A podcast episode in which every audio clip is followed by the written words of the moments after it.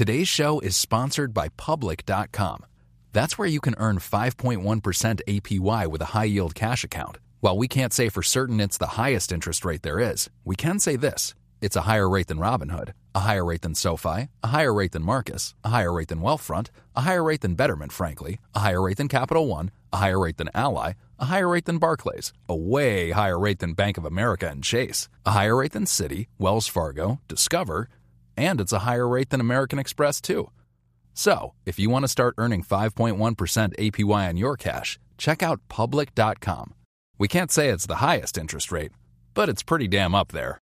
This is a paid endorsement for public investing. 5.1% APY as of March 26, 2024, and is subject to change. A high yield cash account is a secondary brokerage account with public investing. Member FINRA SIPC. Funds from this account are automatically deposited into partner banks where they earn a variable interest and are eligible for FDIC insurance. Neither public investing nor any of its affiliates is a bank. U.S. only. Learn more at public.com slash disclosures slash high dash yield dash account. It can be hard to see the challenges that people we work with every day are going through. I'm Holly Robinson Pete. Join us on The Visibility Gap, a new podcast presented by Cigna Healthcare. Download it wherever you get your podcasts. You know success when you see it, or you think you do. The people in the spotlight. But what about those small business masterminds who succeed at making their money work harder? They do that by having a business bank account with QuickBooks Money, which now earns 5% annual percentage yield. Making your money work as hard as you do? That's how you business differently. Learn more about QuickBooks Money at quickbooks.com slash 5APY. Banking services provided by Green Dot Bank, member FDIC. Only funds and envelopes earn APY. APY can change at any time. This is Bloomberg Wall Street Week. We may not have an overall recession, we're having a rolling recession. The economy overall looks pretty strong, at least when it comes to jobs. The financial stories that shape our world. Three major regional bank failures sent shockwaves through the banking system. We're all trying to figure out what to make of generative AI. Through the eyes of the most influential voices. Welcome now, Dr. Paul Krugman, Brian Moynihan of Bank of America, Deborah Lehr of the Paulson Institute, Glenn Hubbard of the Columbia Business School. Bloomberg Wall Street Week with David Westin from Bloomberg Radio. Christmas and New Year's come to much of the world, but war takes no holiday in the Middle East or in Eastern Europe. This is Bloomberg Wall Street Week. I'm David Westin. This week, special contributor Larry Summers of Harvard on why we didn't get that recession we expected this year. I'm not terribly surprised that we haven't seen a recession in 2023. Mary Lovely of the Peterson Institute on China's continuing economic struggle to rebound from the COVID lockdown. The deep sense of malaise we think still lies within the population and within people's expectations for the future. And Scott Bok of Greenhill on what's really going on at places like Penn and Harvard. Donors are absolutely free to give to whatever organizations they want or not to and to withhold for any reason they choose to, but they're not shareholders, so I don't think they should have a particularly loud voice in how a university is run.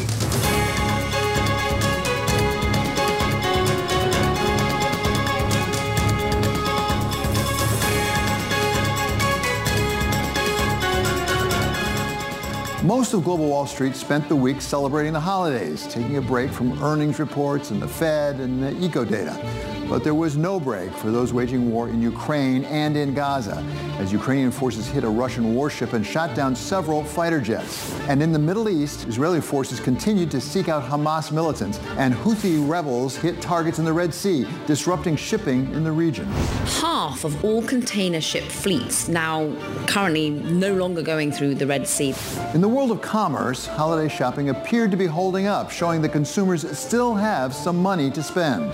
Unlike the last couple of holiday shopping seasons, we had to wait until the very last minute to see those consumer dollars flow through. While Apple got a temporary reprieve of the ban on its watches as the Court of Appeals sorts out whether it infringed a patent covering sensors to monitor blood oxygen levels.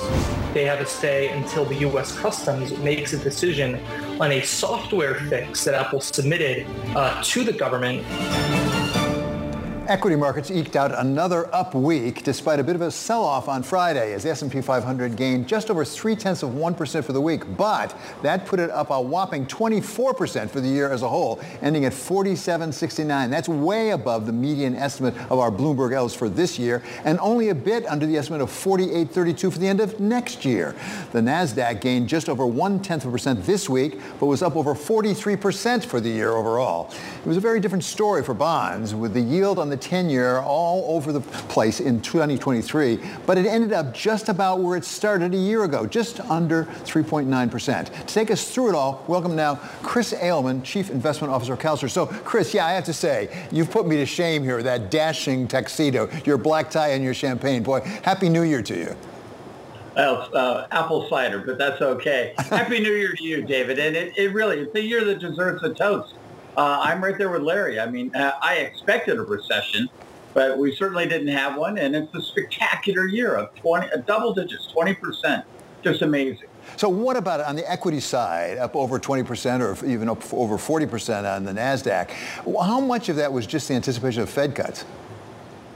Well, you know, uh, it, it all happened in the last quarter of the year because really, when you look at the equally weighted S&P 500, that was actually negative back at Halloween and then had a huge rally here at the end. It was really those seven magnificent stocks. And on the NASDAQ, that really shows up. Best year since 99. Now, that's a lot to celebrate, but wait a minute. Think about 1999. For those of us that were in the market, you can't forget 2001, too. So uh, it was a difficult time. We'll see how this carries through. But what an incredible year for equities. I was wrong. I predicted David, that the markets would be down this year because, well, gee, the Fed raised interest rates 525%. Should have had a rough market. And let's be clear, the Fed hasn't eased rates, but the bond market has done it for them. You pointed out it's right back where it started the year, but my goodness, the long bond dropped almost 100 basis points since the Fed pivot uh, that's amazing in such a short period of time. So what does that say to set up next year, 2024 for you? You have a lot of money at work. How are you taking a look at 2024? How are you positioning yourself? Well, first I'm celebrating because thanks to this market, all-time record high for our fund, $327 billion. But I have to tell you, there are certainly dark clouds on the horizon. I think the Fed has pulled off the soft landing, but we still have a lot of risks that we have to get through. And you know, hope does triumph over experience. I know uh, uh, Larry Summers likes to say that it shouldn't, but sometimes it does. And right now, I'm hopeful. I think the Fed's pulled it off, but when you step back and look at this market, we've now created a double top in the S&P 500 in December of 21 and now in 23. As a as an old-time technician, that makes me a bit worried. That doesn't mean we should have a bear market, but I think a president's election cycle we know in history is at best a low single digit return in the S&P 500. I would expect, you know, the, like the elves, barely positive to uh, some of our forecasts that we've looked at are slightly negative. So right now people's expectations are certainly damped down into next year. I hope the public and the private markets finally open back up because private equity and real estate really had a struggle last year. The markets were almost frozen. We're starting to see a few transactions, uh, but certainly in the commercial office market, values are going to reprice down dramatically. And then in, in private equity, we're starting to see Merger Monday here in December. Every Monday, a few announcements. That's a good sign that maybe that market will open back up. So, Chris, I'm going to let you get back to your celebration. It's really great to have you with us. Once again, Happy New Year, my friend. Great to have you with us. Happy New Year and to Wall Street Week. Thank you very much, David. Good to see you. That's Chris Ailman of CalSTRS. A year ago, China was emerging from its COVID lockdown, and just about everyone expected a sharp economic upturn. It didn't quite work out that way. To explain what happened and give us a sense of what's likely to come in the new year, we welcome back now Mary Lovely. She's Senior Fellow at the Peterson Institute for International Economics. Mary, great to have you with you, a true uh, China expert. So give us a sense, first of all, what went wrong for China economically in 2023? Because it didn't, it wasn't as good as people expected. Well, I mean, in some sense, it had things that went wrong and things that went right. I mean, what went wrong, of course, is that one an estimated 1.4 million people died from the quick spread of the of the virus through the economy, through the through the population. Um, on the other hand, it did go through the, the country at very rapid pace and recovery began before I think many of us expected that it would. The second quarter was particularly tough, high levels of unemployment, fall in industrial production, uh, fall in consumption. But then by probably by the middle of summer, you know, they had basically hit the bottom and were beginning to bounce back. Uh, the bounce has been significant. They're on track to uh, record about a 5 or 5.2% GDP growth for 2023. But a deep sense of malaise, we think, still lies within the population and within people's expectations for the future. And that, that looks ahead to 2024. Mary, you refer to a general malaise going on. What can the government, what can President Xi Jinping do to address that malaise? I think one of the main things that private businesses want is more clarity on how private businesses are going to be regulated and how the push toward economic securitization is going to impact their businesses. We saw the rollout of the counter-espionage rule this year. That gave a lot of businesses um, a pause. What kind of data could be transferred and to whom? Um, it's very unclear what happens when one does transfer data that the government decides ex post should not have been transferred. I think the government has has tried to clarify this, but part of the way Chinese uh, legal system works is to allow for a significant amount of interpretation. Uh, and that means from the point of view of businesses, uh, vulnerabilities, uh, ambiguities that raise uncertainty for them that is it has a chilling effect. What about the, the debt situation? We hear a lot about the debt borne, particularly by local governments, uh, and there's some move for the, the national government to take over some of that debt, as I understand it. But there's a lot of debt overhang in China. Does that limit President Xi's uh, uh, options in dealing with the malaise? Well, the, the, central government has taken the unusual step of issuing bonds and then providing them to the local governments to spend. Um, so I think the central government recognizes that uh, you know local government finances are quite fragile. They have moved also to ask um, state banks to provide more credit um, for property uh, developers, particularly to complete units which have already been purchased. Uh, so in what this does is it gives new cash to companies which may be a- unable to pay old loans, and it really begins to absorb that debt within the state banking system. Mary, thank you so very much. Really great to have you with us. That is Mary Lovely, Senior Fellow at the Peterson Institute. And this is Wall Street Week on Bloomberg. Today's show is sponsored by Public.com.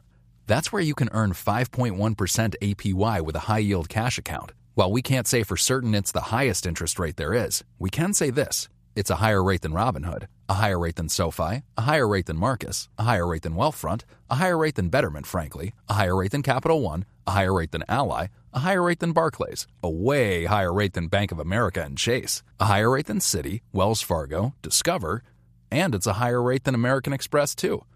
So, if you want to start earning 5.1% APY on your cash, check out public.com.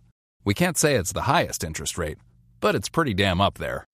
This is a paid endorsement for public investing. 5.1% APY as of March 26, 2024, and is subject to change. A high yield cash account is a secondary brokerage account with public investing, member FINRA SIPC. Funds from this account are automatically deposited into partner banks where they earn a variable interest and are eligible for FDIC insurance. Neither public investing nor any of its affiliates is a bank. U.S. only. Learn more at public.com slash disclosures slash high dash yield dash account.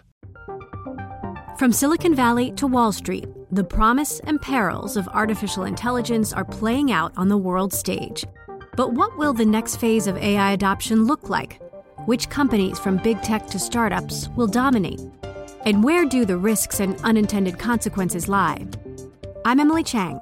Join me at Bloomberg Tech in San Francisco, May 9th, to answer many of the industry's burning questions, alongside Snap's Evan Spiegel, Xbox President Sarah Bond, OpenAI's Brad Lightcap, top researcher Dr. Fei Fei Li of Stanford, and many more.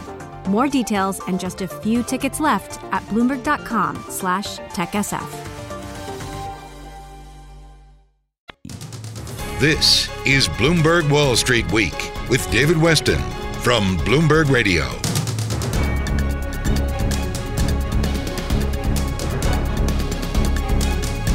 Is Wall Street Week. I'm David Westin. And take us through this year that is now ending, 2023, and look forward to 2024. We welcome now our very special contributor here on Wall Street Week. He is Larry Summers of Harvard. So, Larry, thanks so much for being with us at the very end of the year here.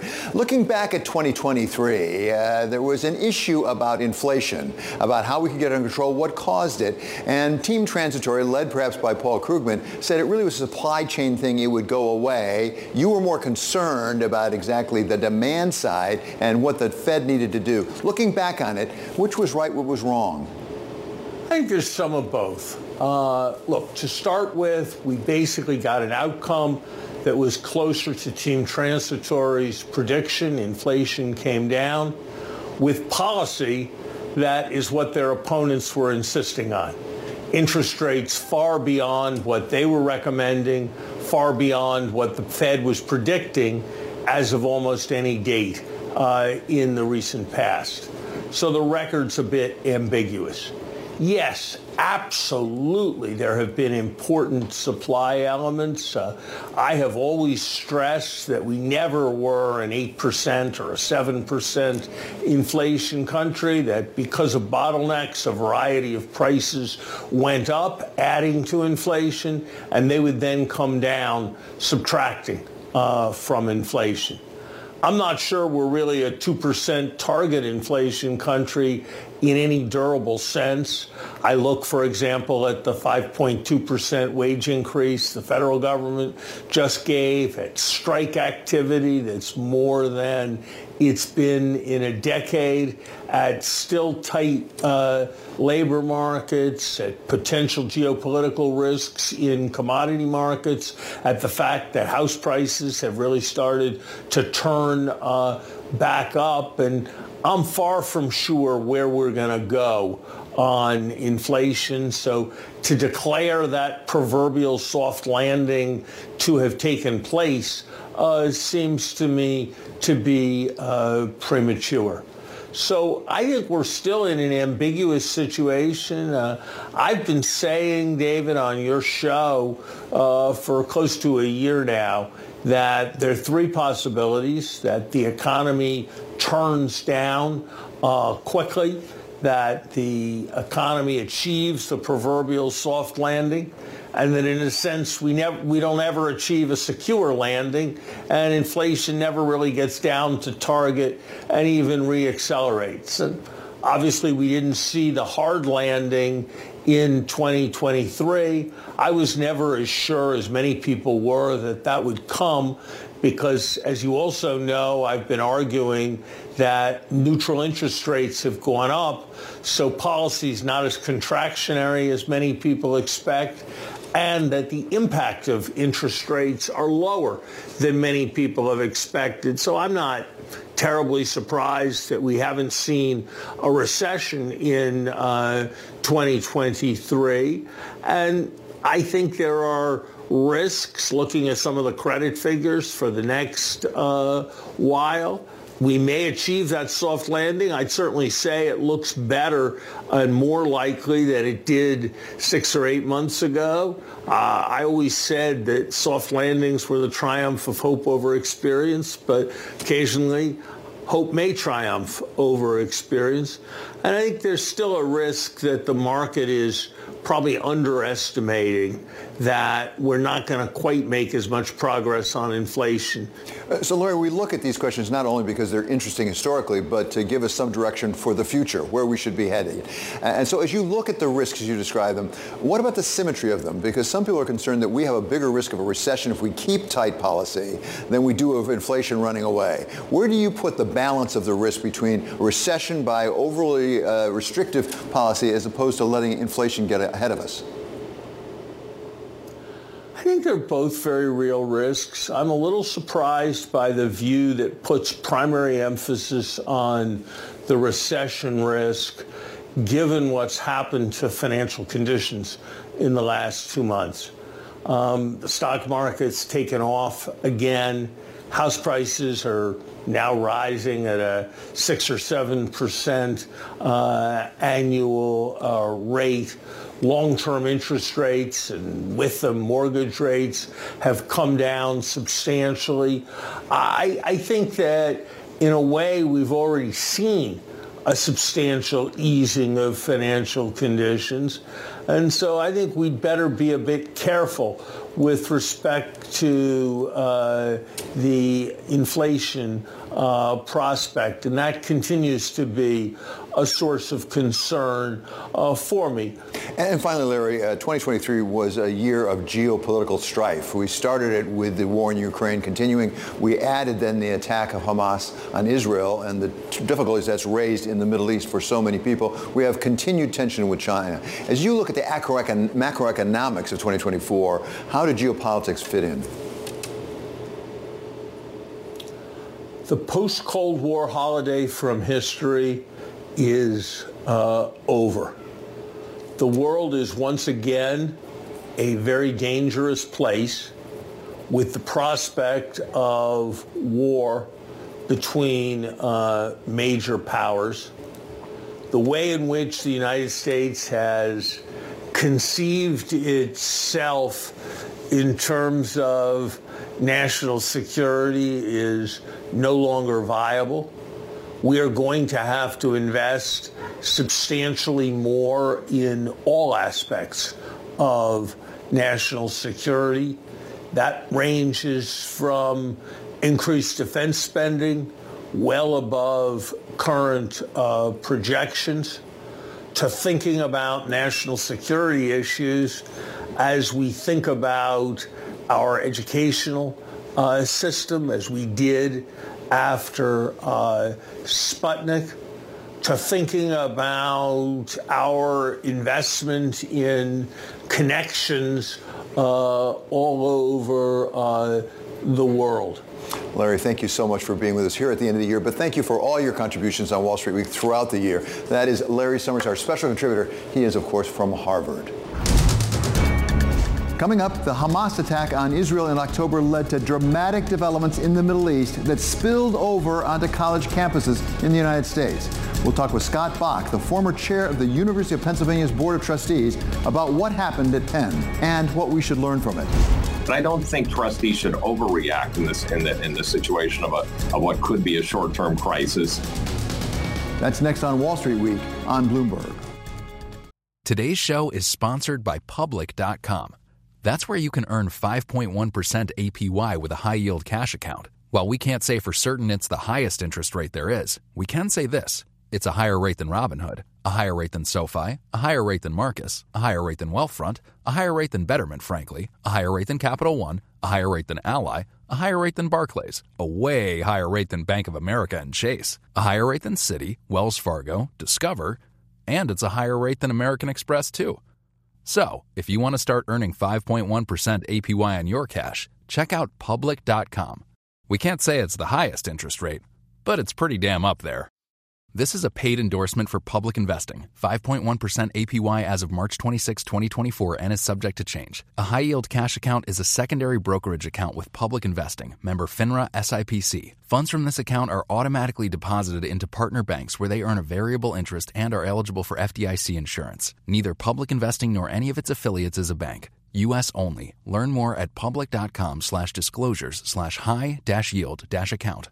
Join Bloomberg in San Francisco or virtually on May 7th for The Future Investor Data Powered Transformations. This 2024 event series will examine how data is not only playing a pivotal role in investment decisions, but serves as a driving force behind the construction of innovative, investable enterprises. This series is proudly sponsored by Invesco QQQ. Register at bloomberglive.com slash futureinvestor slash radio. This is Bloomberg Wall Street Week with David Westin from Bloomberg Radio.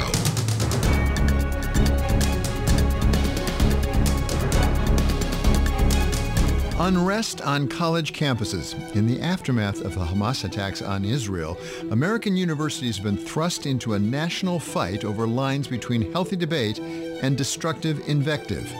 We've had major donors condemn administrations for tolerating cultures where some students no longer feel safe. The underlying culture that permitted this to happen is just so strong. And until there is a moment of self-reflection where we're not dealing with just anti-Semitism, we're dealing with the culture that allowed this to happen, there really is going to be no progress. And to date, there's been no progress. It's really not a question of free speech. This is a question of favored speech and disfavored speech, and a, an institutional psychology and an institutional culture. We've had college presidents called before Congress and asked to condemn calls for genocide. I am asking, specifically calling for the genocide of Jews. Does that constitute bullying or harassment? If it is directed and severe or pervasive, it is harassment. So the answer is yes.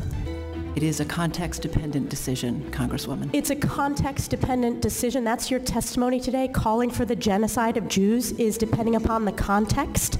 That is not bullying or harassment. And we've had former college presidents insist that there's been a basic breakdown in who's responsible for what's going on in our academic communities. I think for some years now, they have been substantially AWOL.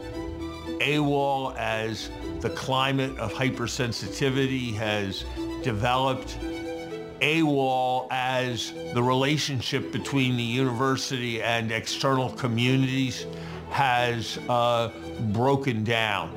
Leaving us to yearn for a world where we can disagree, even strongly disagree, without deterring others from speaking out.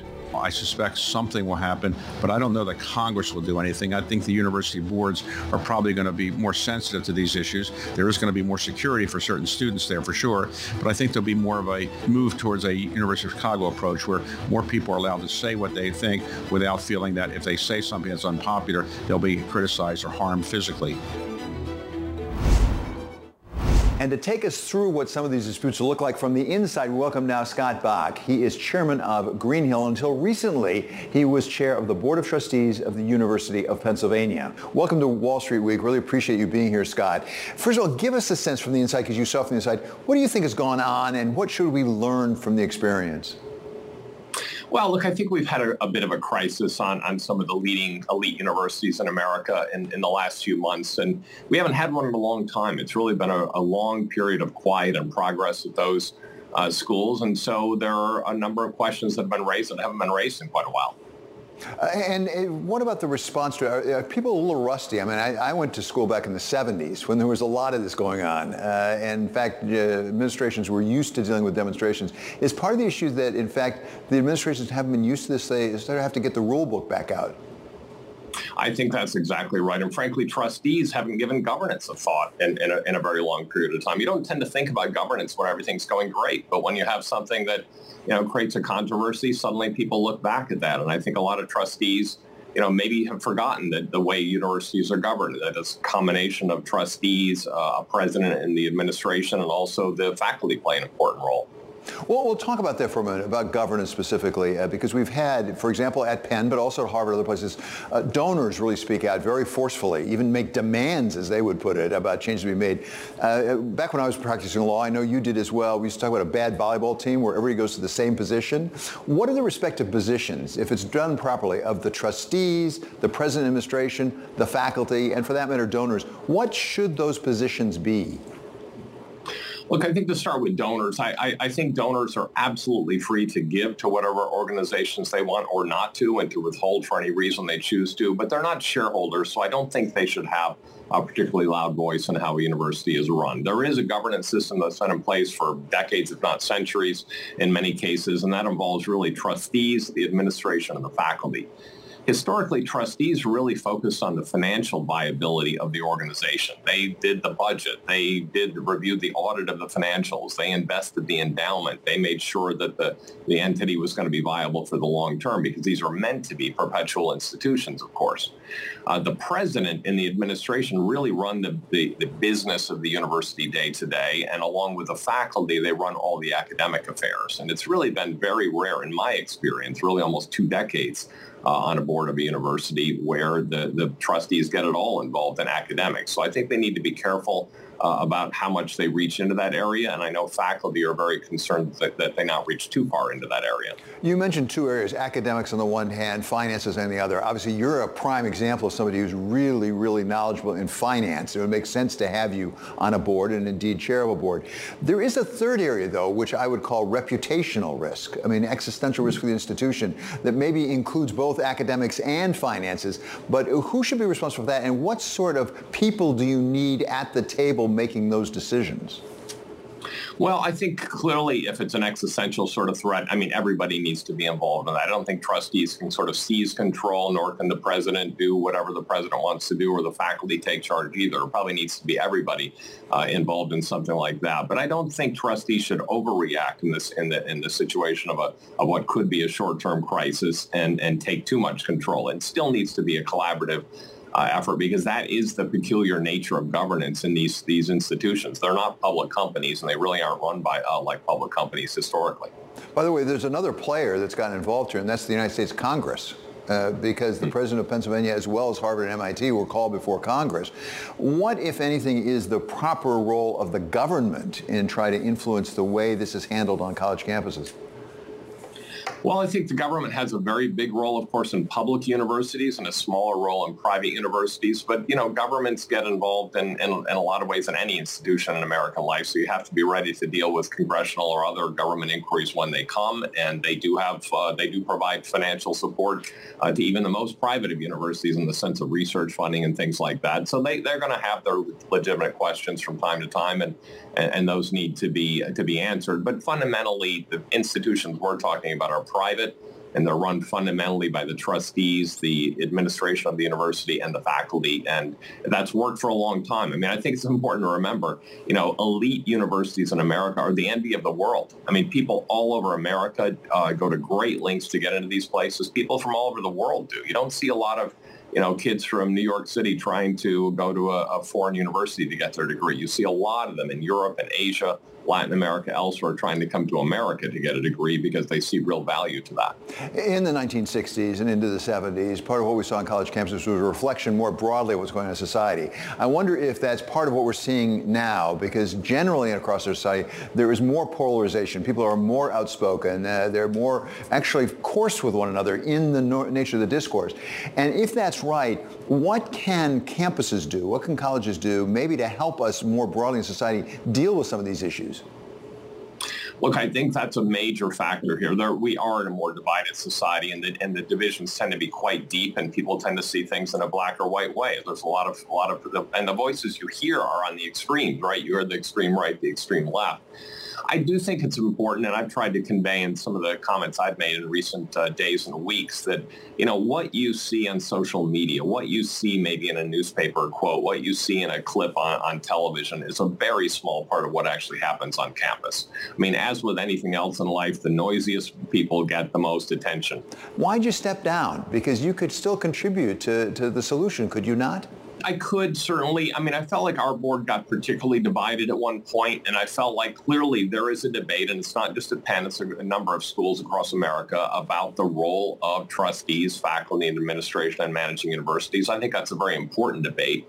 And frankly, I felt like I could contribute more to that debate from the outside than the inside. You know, if you're the chair of an institution that has, in our case, almost 50 trustees, you have to speak for that whole group. You can't, you have to be very, very careful what you say because you're speaking for the whole entity, a whole large group of trustees. Uh, if you're on the outside, you can speak more freely. And I think I, I have contributed, and hopefully even these comments here uh, will help people understand that there's not there's not a huge crisis. It's a small percent uh, very, very small percent of the students that are doing things that would be troubling for most people. Uh, yes, there are things you can do about that, but we shouldn't fundamentally tear up, you know, a governance model that's worked for a very, very long time and made our universities the envy of the world uh, because of a very short-term crisis. Uh, Scott, you certainly have helped me a lot understand uh, from a really useful perspective what's going on. Thank you so much to Scott Bok. He is chairman of Greenhill. Coming up, does crime have its own internal rate of return? That's next on Wall Street Week on Bloomberg. This is Bloomberg Wall Street Week with David Westin from Bloomberg Radio.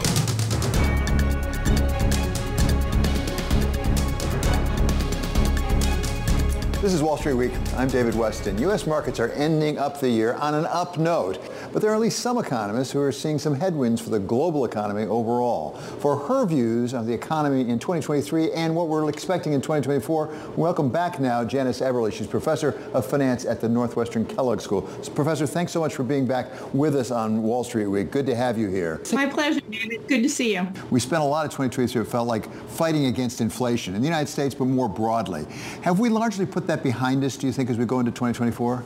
When we last spoke, we noted that that in some cases the the past is not a great guide to the to the present. And the last few years have really been outside the the data that we're used to seeing especially you know in the in recent history over the the post-war period. And 2023 is a great example of that. History was not a good guide to 2023 um, some things really were different this time around. Uh, what about supply chains when it comes to China China? Because it appears there's been some reformation of supply chains, maybe pulling back some from China, and maybe going to some places like India or Southeast Asia or even Mexico. As we go into 2024, do you see potential for resurgence and growth in some of those areas? It's not as if China has moved out of the supply chain. They just uh, maybe occupy, they've moved up and down the supply chain, in particular up the supply chain, uh, and to become suppliers to other manufacturers. Uh, so they still play a very important role, which will help their economy, help them to remain stronger. Um, and then you see this diversification moving down the supply chain, uh, which will uh, help other countries in Southeast Asia in particular, um, but also Mexico, for example. Professor, great to have you back on Wall Street Week. Thank you very much. Appreciate your being here. That is Professor Janice Eberly of Northwestern's Kellogg School. Finally, one more thought. Back in 1860, the UK Law magazine wrote that crime does not pay, saying that the benefit of prison was providing time to reflect on that basic maxim. And through much of history, it seems to have been true. After all, Charles Ponzi did end up in prison for that scheme named after him, as did Jordan Belfort, the famous Wolf of Wall Street. Though Belfort did have a second act after prison, writing successful books about his experiences and giving motivational speeches. Bernie Madoff had no second act. After being found guilty of masterminding the biggest financial fraud in history, he was sentenced to 150 years in prison and spent the rest of his life there. If you did utilize the fictional statements that Mr. Madoff was creating, you would be in effect reinforcing the fraud, letting the fraudster decide the outcome, which certainly would be far from fair under any circumstances. But they say the exception proves the rule. And this week, Global Wall Street got what appears to be a big exception to the rule about crime not paying. This was the year that Changpeng Zhao, or CZ as his friends call him, pleaded guilty to a host of federal criminal charges for the way he ran Binance, the largest crypto exchange in the world. The message here should be clear. Using new technology to break the law does not make you a disruptor, it makes you a criminal. CZ faces sentencing in the coming year, but now Bloomberg reports that despite his legal problems, Mr. Zhao increased his wealth this year by a cool $25 billion, which on its face looks like a pretty good return on some pretty bad behavior. And in the new year, we all may get to look at this crime-paying question from a very different perspective. We've all heard repeatedly about the 91 criminal counts pending against former President Donald Trump in four different prosecutions. My message is simple. No matter how powerful you are, no matter how much money you think you may have, no one is above the law. And it is my responsibility and my duty and my job to enforce it. Under U.S. law, we presume all defendants are innocent until proven guilty, and Mr. Trump is certainly no exception. At this point, it's far from clear whether or when any of these accusations will even make it to a jury. And by that time, he could well be president once again. Thank you. But in the meantime, it appears that even the act of charging him with crimes may be paying off, at least when it comes to fundraising. That does it for this episode of Wall Street Week. I'm David Westin. This is Bloomberg. See you next week and next year.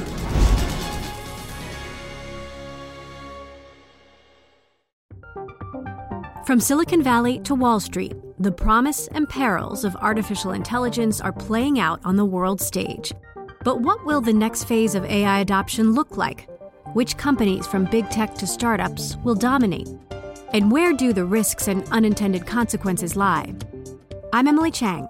Join me at Bloomberg Tech in San Francisco, May 9th, to answer many of the industry's burning questions, alongside Snap's Evan Spiegel, Xbox President Sarah Bond, OpenAI's Brad Lightcap, top researcher Dr. Fei Fei Li of Stanford, and many more. More details and just a few tickets left at bloomberg.com slash techsf.